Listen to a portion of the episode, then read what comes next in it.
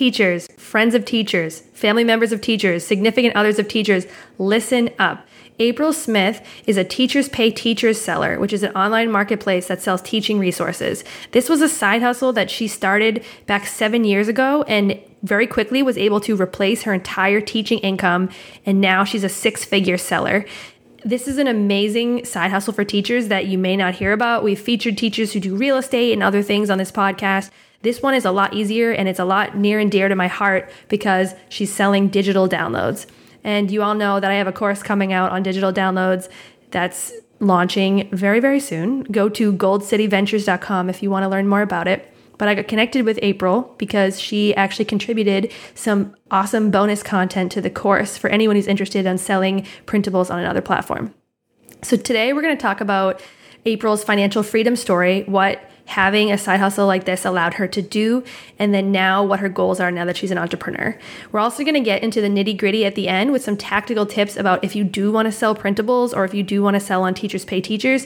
Here are some tips from a six figure seller. Let's go. Welcome to Fire Drill Podcast, where side hustles, savings, and creativity lead to financial independence. With your hosts, Gwen from Fiery Millennials and Jay from Millennial Boss. Hey everyone, welcome to another episode of Fire Drill. I'm so excited to have April Smith here. April, welcome. Hey, thanks so much for having me. So please start by telling everyone a little about yourself. Well, I am a mom of three year old twins. I am a former teacher. I was a teacher for 10 years, and right now I work from home and I have a business that I attempt to run by myself, but I have a few people that work for me. But mostly I am just being a mom and enjoying the fact that I can do that without having to go to work every day and be in a classroom and bring all of that junk home, all the paper home and all of the worry and all the stuff that comes with being a teacher. So where did you live and teach? So I live in Arizona. I actually moved here from California when I got my teaching certificate because we did not have a lot of teaching jobs and it was to the point where they were pink slipping teachers who had been with the districts in California for five or 10 years. And so there was no way I was getting a teaching job there. So I ended up moving to Arizona because we always desperately need teachers. And I got a job here and was going to be here for a couple years and ended up meeting my husband who was teaching two doors down from me and we ended up getting married and had kids, and I've been here 12 years. wow. What grade were you teaching? I started with fifth grade, and I ended up teaching fourth, fifth, and sixth grade language arts, which I absolutely loved. It was my dream job. My students were all advanced learners, so they had to test into the class. And I was just teaching reading and writing, which is what I'm really passionate about. So that was really hard to leave when I left the classroom because that kind of job is really hard to come by. But I'm really glad that I did it. So it sounds like you really did love your work, but it still wasn't everything that you wanted or needed it to be. What made you make the decision to leave?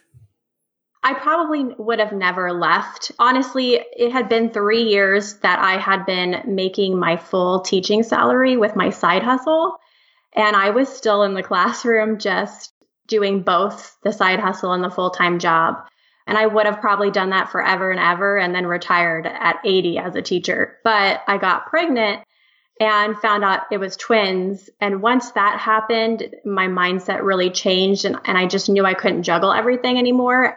So I was very back and forth about it. But one day I just got up the nerve and just told them I'm not coming back next year. And then once I did that, I felt really relieved.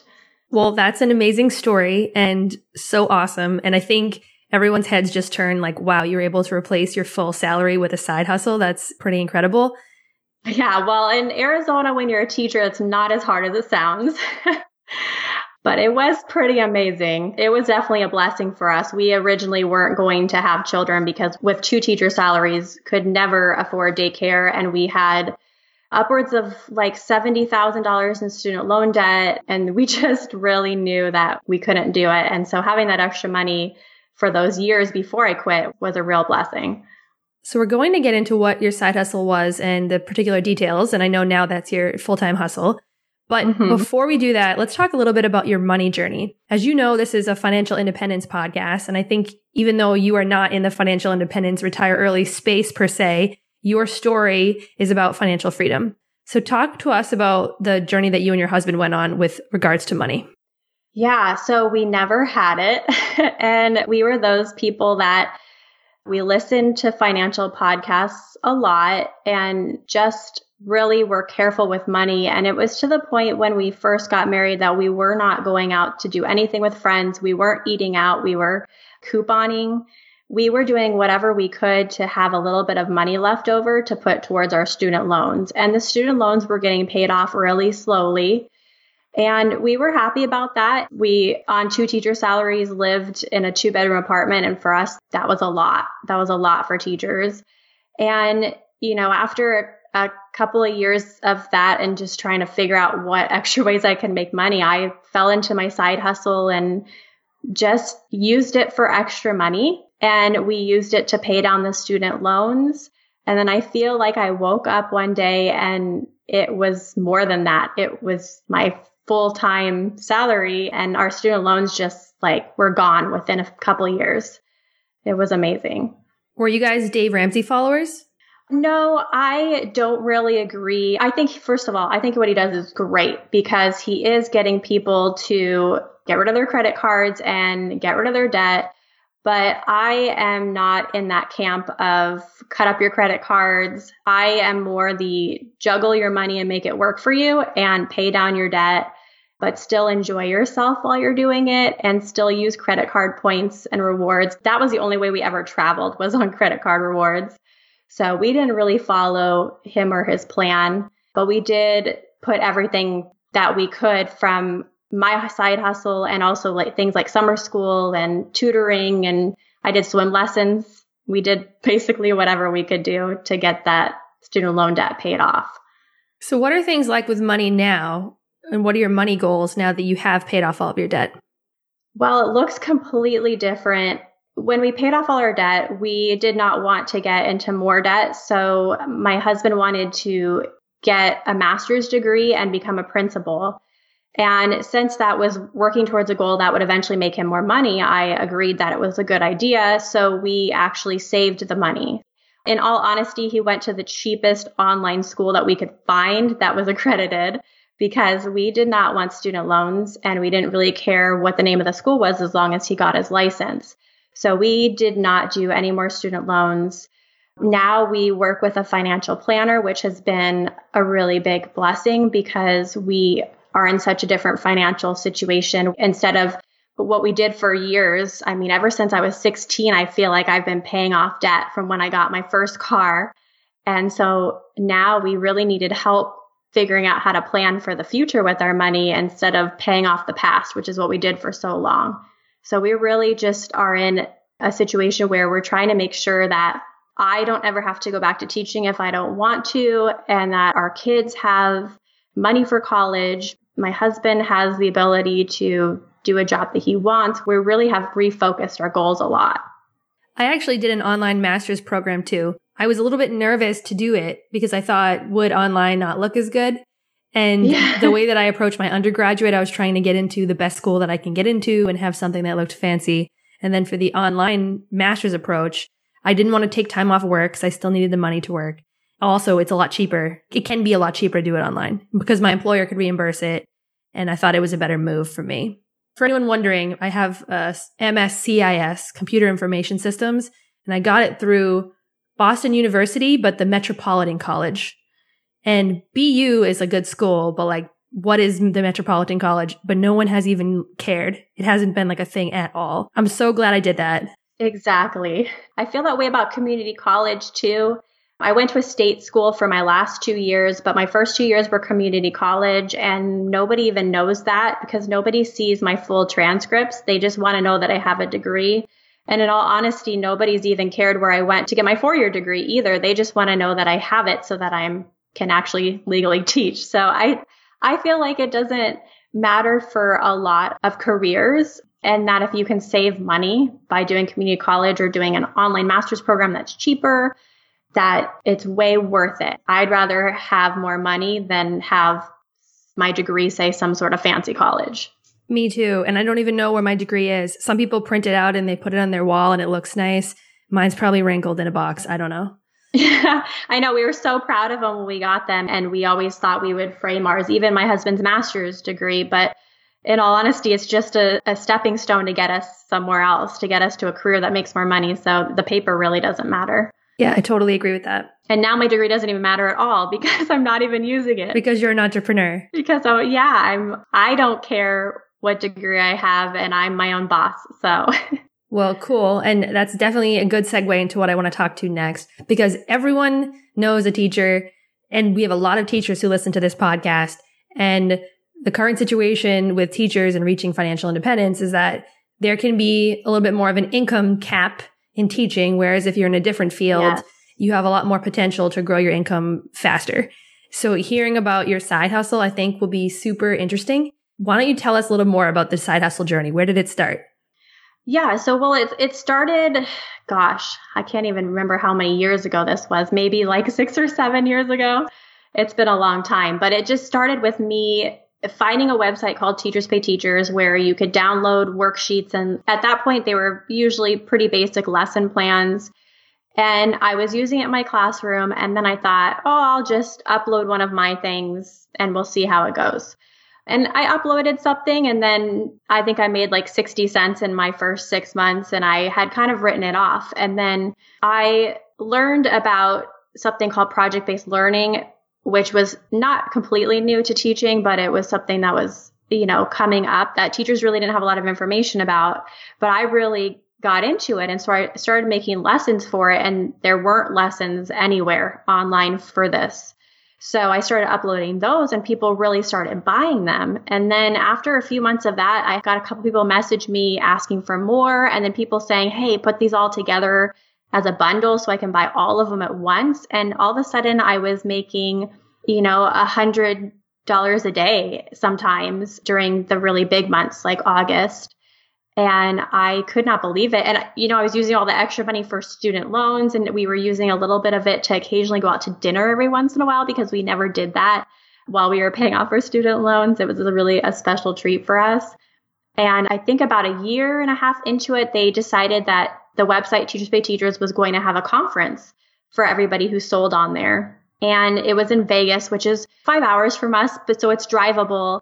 But it was at the Venetian, which was really expensive. And the ticket cost money. And we were kind of on the fence as to whether or not we wanted to use money towards something like that when we need to pay our student loans. But I ended up just randomly like buying the conference ticket. We got like a $40 a night hotel, not even close to where the conference was and we went and it like changed my complete mindset about what I was doing on there. It showed me that if I kept creating things that were really high quality for teachers, that they would come and buy it and I could actually do it as a business. From there on, I've just always treated it like a business and I've thrown myself into marketing conferences, marketing podcasts. I've added almost 250 products to my Teachers Pay Teachers store and have just collaborated with a lot of other Teachers Pay Teachers sellers to get the resources out there to teachers and have had just, I think, amazing success with it. I still can't believe it every day. Wow. Okay. So let's take this back for anyone that's not familiar with Teachers Pay Teachers. I'm assuming it's a marketplace where teachers can put up digital products and then other teachers who need them, maybe, you know, if you're teaching third grade Spanish and you have an awesome lesson plan, you put that up and then a teacher who's teaching third grade Spanish downloads it for his or her class. Is that how it works? Exactly. It's just like Etsy, but for primarily digital downloads for teachers. There are some videos, but most of it is like downloadable PDF content. Is everyone who's selling on there a teacher, or do non teachers also use that as a side hustle too? I think it's mostly teachers or people who are educators of some sort. I'm sure there are probably some homeschoolers on there, but it's primarily lesson plans. I haven't seen anyone try to use it for anything else really. Okay, cool. And I'm assuming that when you're pricing these things, you're pricing it according to what a teacher would pay for the product. So can you give us an idea of like how much would a teacher pay for these different products? Well, when I first started, there had been this guide that it was 10 cents a page. I think that was kind of what we were going for. And so we kind of followed that formula. But it got to the point where people started making things that were really elaborate and they weren't just worksheets, they were more like full blown curriculum. And because of that, people started raising prices to more than like 10 cents a page because they were more valuable than just a worksheet. But most of my resources individually are between five and eight dollars. And that would be something that would be like an entire two week unit, whether it's a writing unit or a project. And I do some escape games that are pretty popular. Those I charge $5 for each of them. But the big thing that we do is we bundle all of these things together so that teachers can buy something that will span an entire year of that topic. So like we could have an entire year of writing lesson plans and that we could charge anywhere from $60 to 100 and teachers are very willing to pay for that because it saves them so much time and they get something that's really high quality. Okay, what is an escape game? It is an escape room that's modified for the classroom. And it, instead of solving clues just for fun, they're solving clues that have to do with reading or math standards that they are reviewing in their classroom. That's so fun. I wish I was in your class. That sounds awesome. You know, I actually made that game after I was out of the classroom. That was something that I came up with last school year, and it has been one of my more popular products just because I think I took something that was already really popular and made it actually work for the classroom and made it really fun. But we've had hundreds of teachers share on Instagram pictures and videos of their class doing it. So that's been really cool to see since I don't have my own classroom. And that to me is an even better feeling than that ching of getting the money for the resource. Yeah, I guess a good strategy is to find something that's trending in the outside world and then apply it to the classroom. Yeah, definitely. Anything that creates a really fun learning environment is going to do very well on Teachers Pay Teachers. So, if you're comfortable sharing numbers, when you walked away from your teaching job, you said you had replaced your salary. What was your salary mm-hmm. at that time? I think I was getting around 35 to 40. We have a lot of money that is kind of weird in teaching. We sometimes get it, we sometimes don't. So our salary is never set. But I think probably the most I had made was 40. Cool. And so you were able to make $40,000 essentially from teachers pay teachers. You're not just making like $200 a month. Like you're making legit money on this. Yes. And what I always say too, this is like the most important thing is you make what you put into it. So like somebody who's doing it very casually, like I was at first, could be making 200 a month and they're very happy with that. But there are many of us who have this as our full-time business and many people also have full-time employees who work on their Teachers Pay teachers store with them. And so many people are making way more than that. And that's a great point to mention. We've done a lot of side hustle type stuff related to this podcast, and I've done a bunch. And I think your mileage may vary. There's no way that someone signing up will say that they'll be able to guaranteed make a certain amount of money. But if right. they work really hard and they work smart and they're willing to pivot and experiment, and I think that last piece is what a lot of people forget. You can't just try something and it doesn't work. And then you're like, ah, it didn't work. So, you know, moving on. You have to switch right. it. You have to change it. You have to experiment. Like I've had days where Absolutely. I adjust something a million times to, until I get it to turn back on profitable. And I think that's the piece that a lot of people are missing. Yeah. And I mean, I've been doing this for seven years and every day I still think, oh, I could have done this better or, oh, I could be making more money off this. And I'm constantly working hard to take these situations where a product flopped or isn't doing as good as it used to and turn that into a positive and and then still make more money off of it. So a big part of my focus is just keeping my sales going. It's not something I can just turn off unfortunately. So it's a lot of work and it's a lot of continual work to improve. So I have a course coming out on Etsy printables and I know you contributed an awesome bonus video about teachers pay teachers. Thank you so much. Well, thanks for letting me participate in that. I'm excited to see it. Oh, of course. It's awesome. So how do you actually make the printables for teachers pay teachers? Is it similar to Etsy where you're using either Canva or PicMonkey or Adobe products? What do you use? Yeah, it's very similar, and people do use different things. I would say most people use PowerPoint. That has just been what became popular in the Teach Pay Teachers world, mainly because I think we're all teachers, so we already used PowerPoint. Originally, people used Microsoft Word, but it wasn't easy to design things in, in Word. And so, about a year into my business, everybody was switching to PowerPoint. And I, a lot of people do use Adobe Illustrator which I think their products look amazing. But I could totally see people doing it in Canva as well. I do a lot of my email opt in templates in Canva now just because it's so easy, but majority use PowerPoint. That's actually really awesome because I think one of the blockers to get started with a side hustle like this is that you may say, oh, well, I don't know the software or I don't have time to learn something new. But most right. people have used the Microsoft Office suite, whether for work or anything. So to know that you can make printables using those and make good quality ones that sell. That's really encouraging. Yeah, yeah. And I think that's probably why that started is because teachers really didn't want to invest the money into Adobe Illustrator. And so they were just using what they had, which is PowerPoint. And once somebody discovered that you could change the size to eight and a half by 11 and export as a PDF, I think it changed everyone's world. and we still use it. Have to try it next. It's very cool. And I still use PowerPoint to design my products because it's what I know. And I don't like to change things up when I feel like I've somewhat mastered them.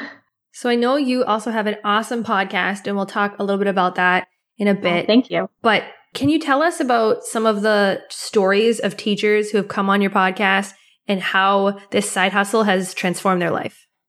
Yeah, mainly in the podcast, we have people who we know in our world who we've become friends with over the years and we've collaborated with. We have them come on and talk about topics around marketing and, and just things that they do really well because, you know, every single one of us has something we really do well. For me, I think it's Pinterest marketing.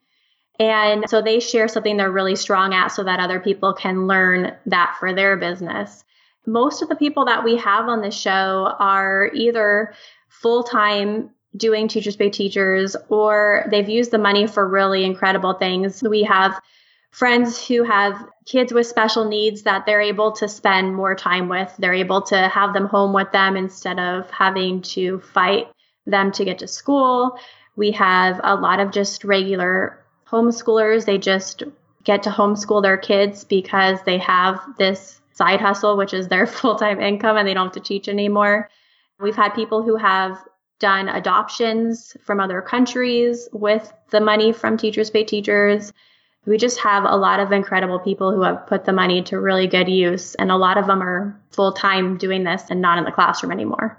That's what I love about side hustles because it gives you the option in a very safe space because you currently have your full time job. It's super tough to juggle both, but you're kind of building out another life path for yourself that you can take. Some of the people you've had on that have exercised that choice and chosen to leave their full time job to do this, that's just amazing. But that's why I love the concept of a side hustle. I mean, I think that's a very conservative way to build out your future. Absolutely. And we like really love it as our full-time jobs, but we also have people who have been on our podcast who we're friends with that will never leave the classroom because they love it there so much. And some of them are making, you know, six figures range and have not only their Teachers Pay Teachers store, but have done book deals or deals with manufacturers for teaching products. And they won't leave the classroom because they just love it so much and it's, it's where they want to be, but they have gotten better jobs because of it. And they've been able to teach for their passion and not have to teach necessarily just to support themselves. So giving them that option is pretty amazing too. So I know you have three year old twins and your husband's still employed, but have you done any cool travel or had any awesome trips with your time off that you've been able to do? no, because we have three year old twins. You know, honestly, that was my vision of financial independence was, especially with my husband being off the summers, being able to go on these amazing trips and having the money to do it. But then we realized when we take our kids on the trips that it is a lot of work and one of them always gets sick and it's just a lot of stress. So we don't do a lot of the traveling that we want to do because of that, but we have set ourselves up so that once our kids are old enough, we can take them places that we really want them to see. And we are also setting ourselves up so that when they are off and on their own, we can actually travel and go wherever we want. I'm kind of realizing for myself, I'm about to enter a period of focusing on someone other than me or my yeah. husband with the baby. So we're, I'm currently six months pregnant. It's so awesome. It's awesome. But I'm starting to realize that like already it's summer in Seattle. It's beautiful. My sister wants to go camping and I'm thinking, I can't lay on the ground right now. I can barely like lay in a bed. yeah. I just got this pregnancy pillow that's massive and apparently it's going to oh, change yeah. my life. I haven't yeah, been I using mine one. for like a year after my kids came. So. oh, you did? Yeah. People say they love them. Oh yeah, and your body like just gets sore in places, and it never gets better. Not, I shouldn't tell you that. Yeah, don't. I'm just happens. trying to like discover things as they happen to me versus yeah. worrying about them at the time. we do do a lot of trips with them that we wouldn't have been able to do without this flexibility. We do a lot of three day weekends. We're able to take them a few hours away to go to a zoo or an aquarium. And we travel a lot more than we would have if we didn't have the teachers pay teachers income and the flexibility of time. And, and sometimes my husband will take a day off of work just for us to do something special with them. And we wouldn't have done that before if we were really worried about money and income and all of that. So it still is having a positive impact on us. We're just not traveling like out of the country like we wanted to with two, three year olds. right. So, how do you decide how much of the money that you're making to invest back into your business? You know, I'm not very strategic about it. Like I said, we do have a financial planner who I talk to, you know, every quarter or so, and he reminds me of what my goals are and what we need to do on the personal and the business side. But anytime I see an opportunity for learning more about something that I really immediately want to do in my business, I take it. So last month that meant spending $2,000 to take a course on creating a membership site, which is something that I have been working on since January that I think is really going to increase the number of teachers I impact and also increase the income that we're getting so I did invest in that. And I do invest in a lot of conferences and other ways to just learn more and collaborate with people. But I'm the kind of person where if I go to a conference and I learn something, I do it and I make that money back. So I don't have like a set amount that I necessarily invest back in the business, but I do do a lot of investing in my own learning. And then I do always see a return from it. Do you outsource anything? Everything I can possibly outsource. And I used to be really bad at it because I am very type A and I want everything to be a perfect representation of myself and how I would do it in the classroom.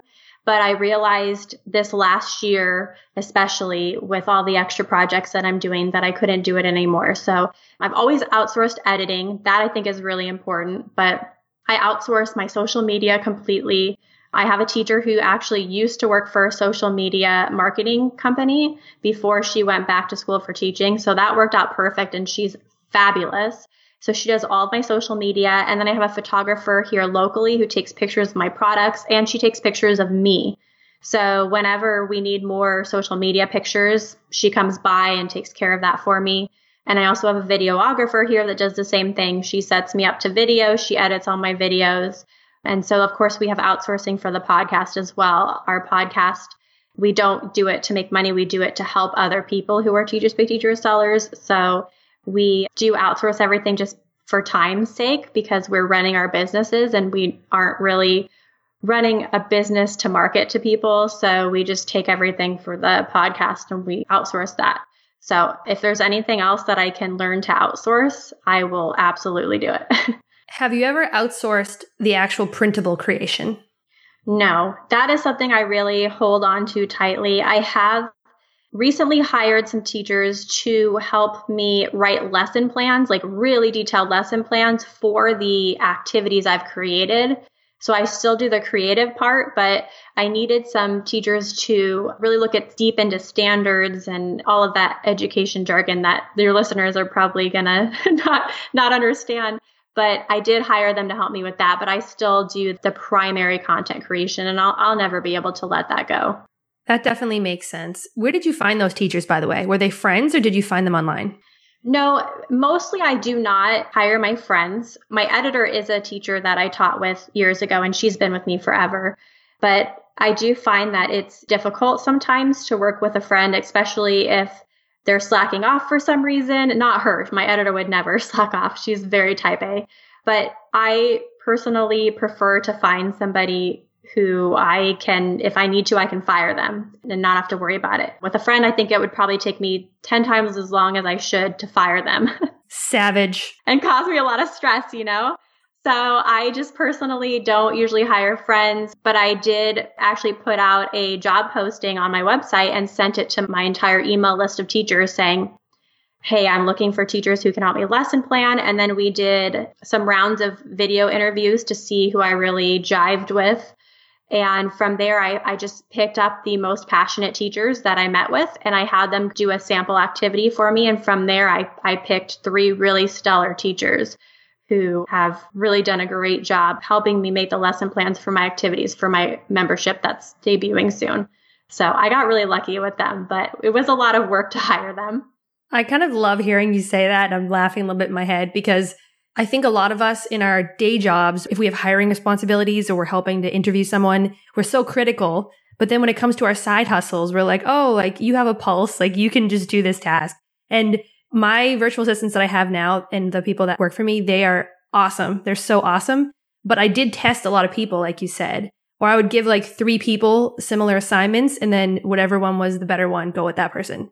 Yeah, and that's really smart. And it took me so long to figure that out because in the beginning, I was just so grateful that anybody would try to help me that I would take anyone. I guess I didn't take myself seriously enough to feel like I was a real boss or I had a real company to hire people. And therefore, I was just kind of picking whatever person I saw online had a website. And that's just, that's just not good. Once I started taking my business really, really seriously and treating it, the hiring process like a regular business would, I got much more quality people. That's a really good point. Yeah, I think it takes changing your mindset. So speaking of mindset, one of the blockers that people have to starting a side hustle is that it can never feel like you have enough time in the day. Mm-hmm. And I know back when you were teaching, the motivation to do this probably drives you. And for me, like being motivated and liking it and everything, that's what makes me find the time. But like, especially with being a mom and everything, like, how do you actually do this? Is there like a secret sauce or something? I think it's what you said. You have to be passionate about what you're doing. If you do a side hustle just because you heard somebody made money doing it and you it's not something you're really interested in or passionate about, it's probably not going to take off. So I, it was something I would just loved doing. It was actually my hobby. Like I would stay up late. I would do it on the weekends. It was really fun for me when I loved being off work on vacations because then I could make things for my Teachers Pay Teachers store.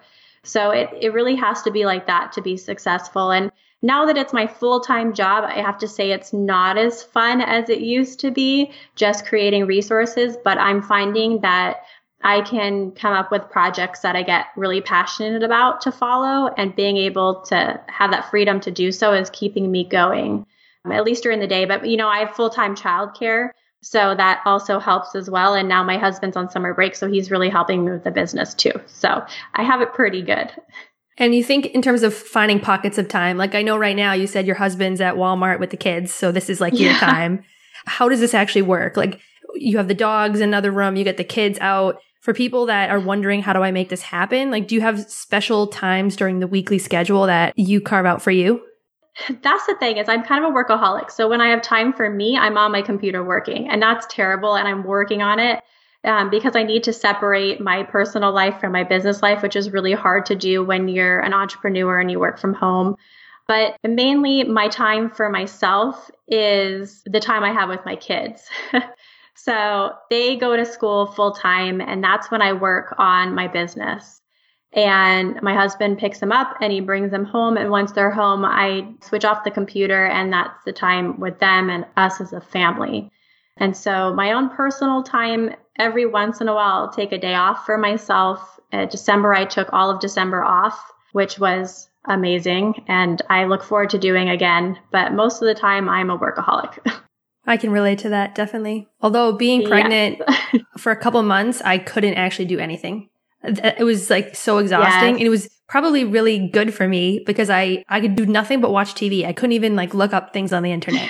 it made me feel nauseous. Yeah, I was the same way for a long time. And you know, after I had my kids, I had a new, I don't know, a new passion for my side hustle. Well, even though it was then my first couple months being full time with it, but I had a new passion for it because I wasn't able to do it much while I was pregnant.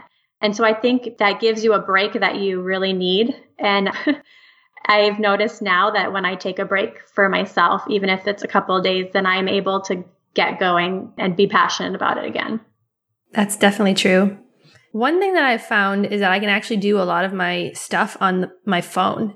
So when I'm taking the bus to work, I will be on my phone and like do a couple things. So then I have 20 minutes in the morning. Or, you know, sometimes you're at lunch, you're waiting in line or something like that. So I've, i steal away these little pockets of time. Do you have any habits like that that maybe people could implement in their daily schedule? You know, I am not, I do a lot of answering my emails on my phone, but for the most part, I like to just have a really good chunk of time. I like to sit down for at least an hour to do anything.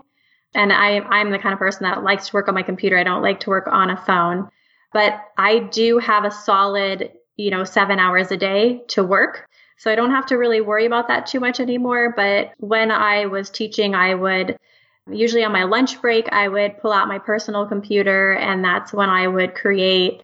I would create at night a certain time and all of my school breaks too. So that was kind of the luxury of being a teacher is we did have a lot of time off where I could create and I didn't have to worry about just doing it on my commute. So I definitely feel for you, especially when you have a baby, try and juggle all three of those things. I have no idea how it's going to happen. Luckily, my husband is one of those super helpful husbands. Good. So, so that'll be mine. Good. Yeah. And that makes a bit that makes a big difference. But honestly, you do it. You figure out how to make time somehow. And if it means something to you, then you will figure out how to make time for it. So let's switch to talk a little more tactically about teachers pay teachers. We talked about designing the printables and putting them up, and we talked about trends and trying to incorporate stuff that's popular in the outside world and bring it into the product. And then we also talked about getting and hiring teachers that can review it for accuracy and standards and other things to make it really good. What other strategies do you use to make your product stand out? I do a lot. First of all, to me, graphic design is something that I think comes really naturally to me. I have always been really interested in graphics and I've always been really interested in the computer, so I'm good with technology. Um, so I really put a lot of design elements into it. And I'm very minimalist too. I know that doesn't seem to jive with what I just said, but I try to keep things really clean. And I think that is helpful for teachers, but also really eye catching. Branding and learning about colors has really helped as well just learning how to make things look good and also to write copy that sells things to teachers. Like I would say with anyone who has a side hustle, the number one thing you should absolutely do is learn about writing copy because there is a formula you can use to get people to purchase your products that you don't normally think about, especially when you're a teacher selling something and you're you're not really familiar with the business world. So that's made a big difference. But mostly design is really what I've focused on that's that's made me successful. And I know this and we discuss this a lot in the course I'm creating. Most people do not feel like they're good at design. I'm going to guess that they think that they could never make something like that, but everyone and their mother has a YouTube tutorial on how to design things. That's true. Yeah, and there's a lot of information out there for teachers pay teachers sellers. There are a lot of YouTube videos. A lot of people have courses to teach you how to create. But I think content is really the important thing, having really good lessons that teachers can take and implement. I think that's more important to the teachers. I think the design piece is probably most important to me. But if a teacher has a really great idea for a lesson and they want to share it, people will buy it. And then they can always learn the design piece. That part you can learn. Knowing how to write really great lessons for kids, that's more difficult, I think. That's a great point. When you mentioned the word copy, I think everyone maybe knows what it is, but it's not something that people who don't have businesses think about very often. what are you referring to? And like, what's good copy and what's bad copy on Teachers Pay Teachers? Yeah, so there's there's a couple things I think of when I think of copy. First of all, I think of like having good keywords and being able to be found in search is very important on Teachers Pay Teachers. I know it's the same with Etsy. But as far as copy goes, it's writing to teachers not only to explain what the product is, but what kind of effect it will have on their classroom. And so things that are really popular are usually when you phrase it as it's time saving for teachers, that's helpful. Words like engaging are really helpful too. Uh, if you yourself are teaching and you've struggled with certain things in your classroom, you can use that to write words that are going to tell teachers what your product is going to do in their classroom. And I think that's universal for all different areas of marketing is that if you can really get to somebody's feelings and make them feel better about something or help solve a problem, they're more likely to buy your product. And so copy is just what you write to convince them to buy your product. And instead of making it really salesy, you want to really hit them on an emotional point. That I think is something that I'm still learning personally, but I think is really important. That is so critical for any business.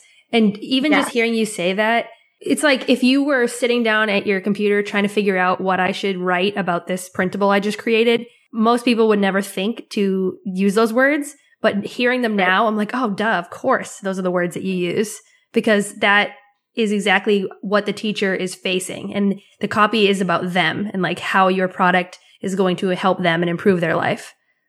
Yeah, and I'm not a, a, narrative writer. I'm very analytical, so I just like the facts.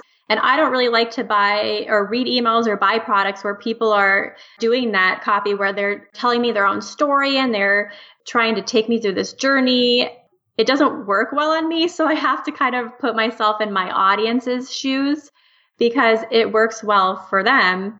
And really researching how to write copy online in the last six months has helped me figure out what things really help sell my products. And I really wasn't doing a great job of it because I was just describing things. right, exactly. Yeah, like two page lesson plan for right. Know, Right. Yeah. And, and really teachers need more than that. I think, I think everybody needs more than that. You know, when, when they're trying to decide if you're going to buy something, it needs to have some sort of value to you other than just being a two page printable or whatever. right. Okay. So the last thing I want to talk about putting these printables up on Teachers Pay Teachers is probably not enough. You have to drive traffic to it. Yes. And I know that you use Pinterest and I believe Facebook to drive traffic. Yeah. So can you tell us just briefly about those marketing strategies? Yeah, so Pinterest is really great for when you're selling products that are in certain genres. There are a lot of teachers on Pinterest, so teaching products are perfect for Pinterest. Most people who go on Pinterest are looking to purchase something and they're using it as a search engine. So for Pinterest, I have all of my teaching resources. I have several pins for each one of them. I also have a blog where I explain how to teach the lessons, and I have several pins for each blog post. And so I have a massive amount of pins, and I continue to, um, I actually use Tailwind, and they now have something called Smart Loop, which lets you take all the pins that you want to be pinned, and it will automatically pin them to boards for you. So I have everything automated on there. But I do a lot of SEO, which is search engine optimization for Pinterest, making sure that I'm putting keywords on my pins that teachers are searching for so that they can find my pins and click through to my Teachers Pay Teachers store or to my website. And so I've done that for years and I usually get about 1.1 million views every month, which still blows my mind. and it does convert a lot to sales, but I also do paid Pinterest pins. They're called promoted pins for just a handful of products that are a little bit more expensive because when you're paying for advertising for a $5 product, the margins can be a little small. and so that is my main focus. For Facebook, I have my social media girl posting a lot of updates on what I'm doing in my business. She occasionally posts products and I do get some sales from there, but I don't get a lot of sales from organic Facebook posts. I, however, do a lot of Facebook ads for my bigger products. Like I have a course for teachers, and so I do a lot of Facebook ads for that because it is a bigger price point. So that has really driven a lot of traffic to my course. So I do a lot of both of those and I do Instagram just to like connect with my audience and get feedback and invite them to trainings and just collaborative things. I don't use Instagram a lot for selling. But um, all those things really drive a lot of traffic to my store. And even though a lot of people find me in, in search, I think the reason why I sell so much is because I do have so much content out there that teachers can find on social media. That's what I love about paid advertising because the targeting can be so good. When you're yeah. not a business owner, you're creeped out by it. but you can do Yeah. teachers in Arizona living within three miles of this place Right. with this income and all this stuff. It's crazy. I mean, I guess from the user's perspective, they'd want things that are relevant to them and they probably like your products and you've put like a lot of thought and everything into this and you're saving them time. You're doing all these awesome things. So why not surface them something that they would really, really like?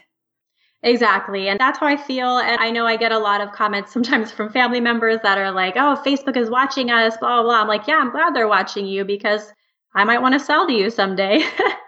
but I mean, in all honesty, I'm making sure that what I put out there in advertising is quality. And Facebook does reward you for that. If you put out a, a Facebook ad that's really skeezy and salesy, they probably aren't even going to deliver it, to be honest. Most of my stuff is very low cost and gets delivered to a lot of teachers because I think that teachers are seeing it and liking it, commenting on it, and clicking it. I put a lot of free stuff to get teachers into my business to learn more about me out in paid advertisement, and those free ads do really well, much better than my paid products that I'm trying to sell. So I found good success with that too. Right. Totally. Yeah. And I think if you're not running ads, you don't quite understand how it works. The second that you do it, Right. it's That's like true. opening up to how the world works. You're like, oh, this is what's really going on. So I recommend Yes. people get into advertising, paid advertising, just to understand it. But for example, one thing that I've been successful with with Facebook ads, I have a post on my blog that's about my engagement ring. My husband and I decided to go with a moissanite instead of a diamond. And if anyone doesn't know what moissanite is, it's a lab created stone. And instead of being thousands of dollars, it's like $300. Yeah, I really like white sapphires for that reason, the lab created ones, but I've never heard of that stone before. Yeah, it's like a super rare stone. I don't even know where I found out about it. But I have a post all about my experience with it. And I was trying to think of a post that I could promote on Facebook and pay advertising to. And like that post is a perfect post. And I can target people who are interested in alternative diamond rings. And I feel really good about it because I'm like, I'm going to save them tons of money if they do choose to go down this path. Seeing about this in their feed to know that there's another option. They don't have to go with a diamond or to hear from someone that doesn't have a diamond that years out, it's not a big deal at all. No one has ever said anything to me or even noticed it's not a diamond. Yeah, well, you know how I am with trying to find ways to save money even now. And I totally agree. That's like the community college thing. Nobody knows. So just save the money. Yeah, exactly. And I thought, you know, how would I feel about it? And now I'm like, oh man, thank God I did that. Like I have, you know, friends, family members with beautiful diamonds. So if your choice is a diamond, like I'm definitely not knocking that or saying everyone should do it, but just how I personally am and how I prioritize spending my money, that was not something that my husband and I wanted to spend on. And we were also paying off student loans at the time. So it was kind of like, exactly. we have a choice here and we'd rather financial freedom than this rock. Yeah, mine was also about mine was like maybe 250 or 300. It's a very very very small diamond and I love it and it was just that was the point of life we were in. Even now I don't think we would have even bought a bigger diamond. I just think it it's just not for us. It's just not something we spend our money on. Yeah, yeah. I was thinking that too. Like now I'm in a different financial boat. Would I have done the same thing? And I think I would have done the exact same thing. Yeah, but I'll I'll go to Target and I'll drop a couple hundred bucks on baby clothes. So, you know. yeah, everyone. Yeah, exactly. it's not, it's not all about uber frugality. It's just about you make your list and you're willing to what spend on certain things. Yeah, totally. yes. Yeah, you'll you'll be there soon. yeah. I, oh, I'm sure. I'm sure. Already people are on me about the registry. So my mother-in-law, who's so sweet, my mom, they're just trying to be nice, but they really want me to make the baby registry. And I didn't do a wedding registry. I didn't do a bridal shower. Like it's just, I live so far away from family and friends that, and we keep moving the last past couple years. So I kind of like, it just doesn't really make sense. And also I'm very minimalist because like we don't have a large house. So I'm like, where's all this stuff going to go? Right. So I've been kind of like stressing about this baby registry. And I'm trying to see like, can I copy someone else's baby registry? Because some people think it's really fun to like put the products on the registry, but I don't even know like any of these brands. I don't know what I'm doing. No, just buy diapers and a and a baby swing. That's all you need. That's all you need? Okay. Yeah. Yes, put massive amounts of diapers. You can always exchange them for different sizes and put a baby swing because you're going to want to break. You're going to need that time to work on your side hustle. So get the baby swing. Okay. Thank you for the tip. And by the way, ever since I announced I was pregnant on the podcast, people have been emailing me with their tips. And seriously, thank you to everyone listening because I'm open to this feedback because I don't know what I'm doing. And I really appreciate it. So if you have tips on the registry or what actually to buy and or what not to buy or really anything, I'm so open to it. And like, I really appreciate it. So thank you to everyone who's reached out to me. I appreciate it. Yeah, it's awesome. People have such good advice. And sometimes they have too much advice. So you, you might get to that stage at some point. okay. Well, I have not hit that yet. Mostly because I just announced this like super recently. Yeah. So I'm still it's in the usually new. it's family and friends. They're the ones that I think overstep the boundaries sometimes. Ah, yes. Yeah. I do have some distance there. Unfortunately, I miss everyone, but okay. Well, enough about my pregnancy. We don't have to go into this necessarily, but before we close it out, I did want to give you an opportunity to talk a little bit about your podcast and all the cool things that you have going on. So tell us what's going on. Awesome. Well, our podcast is Grow with Angie and April, and you can find it wherever you listen to your podcasts. We talk about Teachers Pay Teachers. We talk about marketing tactics for it. So if there are any teachers listening who are interested in starting it or actually already sell on Teachers Pay Teachers, it's a good place to get information on how you can use your teaching skills to actually make some money. And I also can be found at aprilsmith.co. That is my main website for I do a lot of workshops for teachers to I don't necessarily work with like new teachers who are learning how to sell resources, but you can definitely email me through there and I can connect you with somebody who does because we do have a lot of great people in our community who teach new sellers how to actually start selling on Teach Teachers. But I work with more advanced sellers on things like creating courses, um, doing Pinterest ads, things like that. But so yeah, they can find me at aprilsmith.co and on Instagram at aprilsmithco. Awesome. And your podcast is really great and it's been super helpful for me. I don't sell on Teachers Pay Teachers, but I still listen to it because it gives me strategies for my other side hustles. So I think it extends over to other groups too. Yeah, I, I, feel like Teach Pay Teachers is very similar to Etsy. And so a lot of the marketing that we do is very much translated into Etsy. And, and anyone who sells digital downloads at all, even if it's on their website, if it's digital downloads of books, I feel like it it's very similar. Yeah, totally. So thank you again for contributing the video to the course. We're so excited to share it with our course members. It's going to rock. For anyone listening, go to goldcityventures.com to learn more about the course and sign up for the waiting list. I'm very, very jazzed to help people launch their printables business and hopefully they get as much joy out of it as the two of us do out of printables business. Yes. If people want to be printable nerds like us, it's fun. It is fun. I think it's a fun business. And if you're creative at all, or you just, you know, want to make a little extra money and, and have some sort of printable in your mind and you don't know like how to start, I think a course like that is perfect. So I'm excited for what you're doing and I can't wait to check it out. Awesome. Thank you. Well, April, we've come to our final question. What is your wildest dream? wow, that's a hard question. I think probably it'd be hitting a million dollars in net worth. Is that weird to say a financial thing like that? no, because you're in the right place. This podcast is all about money.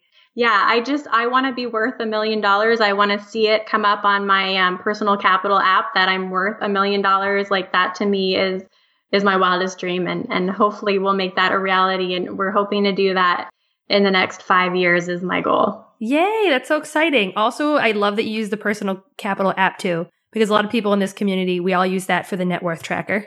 Yeah, I love it. And my financial planner has an app that does the same thing, but it, the graphics aren't as pretty. so I just still am on personal capital. I just love it. It just looks so nice and it's such a good representation. And when I'm feeling stressed about what I'm doing, or just behind on things, I just load up the app and I'm like, okay, I'm getting closer. I can finish this project. It's going to get me closer. I will link to that in the show notes to the app for sure because I do the same thing. I don't check it as obsessively as I used to, but I do like seeing the little chart, the graph up and to the right, and seeing how far I've come since I did download it a few years ago.